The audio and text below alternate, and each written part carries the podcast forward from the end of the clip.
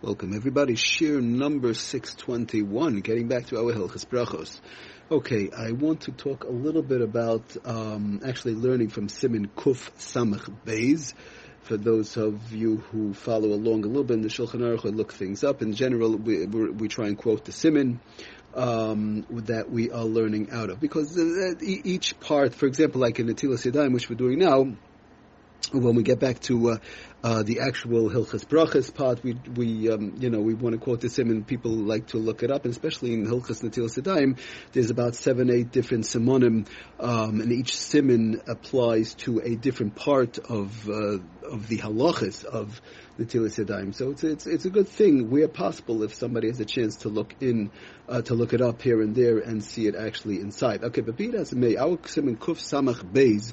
Um, talks a little bit about, not a little bit, but talks about some various different parts of the washing itself. In other words, uh, we, we learned in the past, we, we understand, we learned how, how it works with the drying. One, one has to be careful to dry the hands um, as good as possible. Uh, we spoke, um, actually in Kuf Samach Beis talks a little bit in reference to how many times to wash also, but we'll see how that works. So we, we spoke about various different uh, halachas in conjunction, in conjunction with the washing itself, in other words, the drying, making the bracha before the drying, and so on. Okay. In Kuf Samach Beis, we talk a little bit about um, uh, in reference to, for example, does one have to dry their hands? Let's say I wash my hands. My hands were dirty, right? Uh, whatever. They had some mud on it, or they had some, uh, let's say, grape juice on it. We spoke about last time. There was, there was grape juice after Kiddush. I washed them off. Now the question is, I want to wash for bread. Um, I want to wash for challah. Do I have to dry my hands? Do my hands have to be totally dry?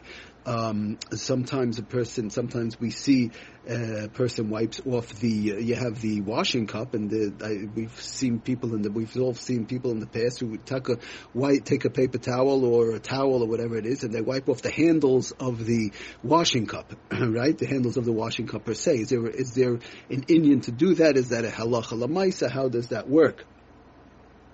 Um, just I, I, just like to go through a few of the various different halachas that apply that we'll be talking about. Also, we, we want to get to um, in reference to they talk about in Kuf Samach Beis Sefer Piskei Teshuvos brings down actually a very interesting question.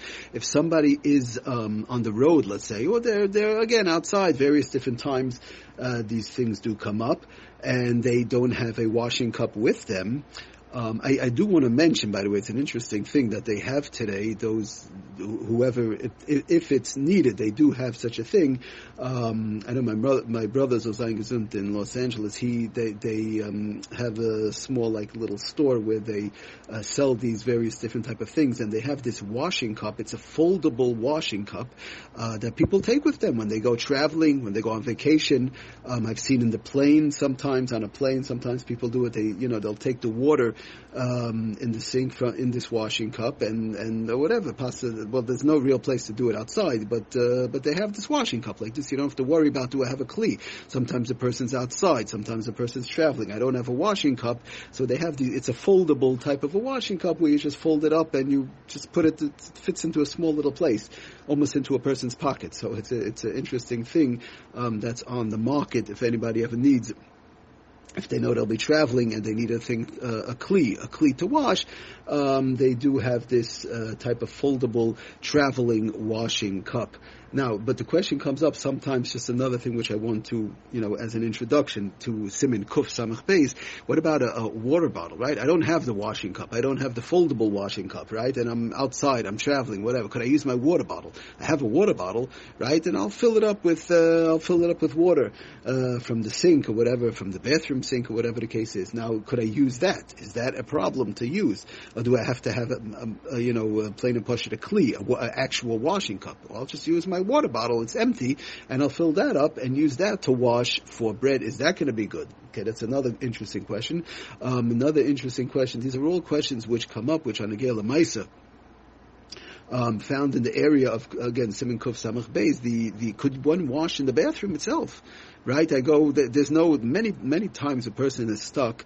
Um, I've, I've been asked this question a lot, and this comes up constantly. I know myself over the, over many many years. I mean, people are outside. People go to Manhattan. People are going here. They're in an office here, there, back and forth. There are many times you, you a person's found in a place. Many many times people working in an office, right? And and they don't have an outside sink.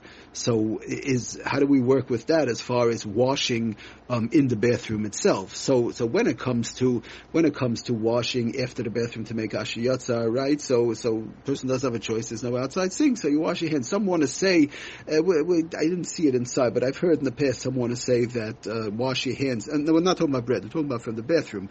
Uh, some want to say you wash your hands and you dry them outside. Some want to say that. Obviously, we all understand the bracha of asher yatzar has to be made outside the bathroom, but the question is washing inside. So if you don't have an outside sink, there's only an office sink, or there's a, in other words a bathroom sink in the office, or whatever the case is, right? People working in offices and so on. So you wash over there and, and you make the asher yatzar outside. And like I said, some want to say to, to dry the hands outside, but the question comes up, in reference to washing for bread. Is that a problem? Good. I have.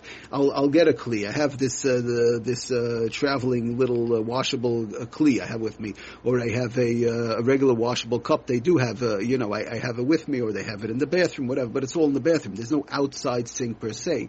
What do we do over there? Could I wash for bread? Could I wash for uh, right? Could I wash for making my al netilas yadayim? Of course, I'll make the brach outside of the bathroom, but could I wash in the bathroom itself? So that's another interesting question which comes up.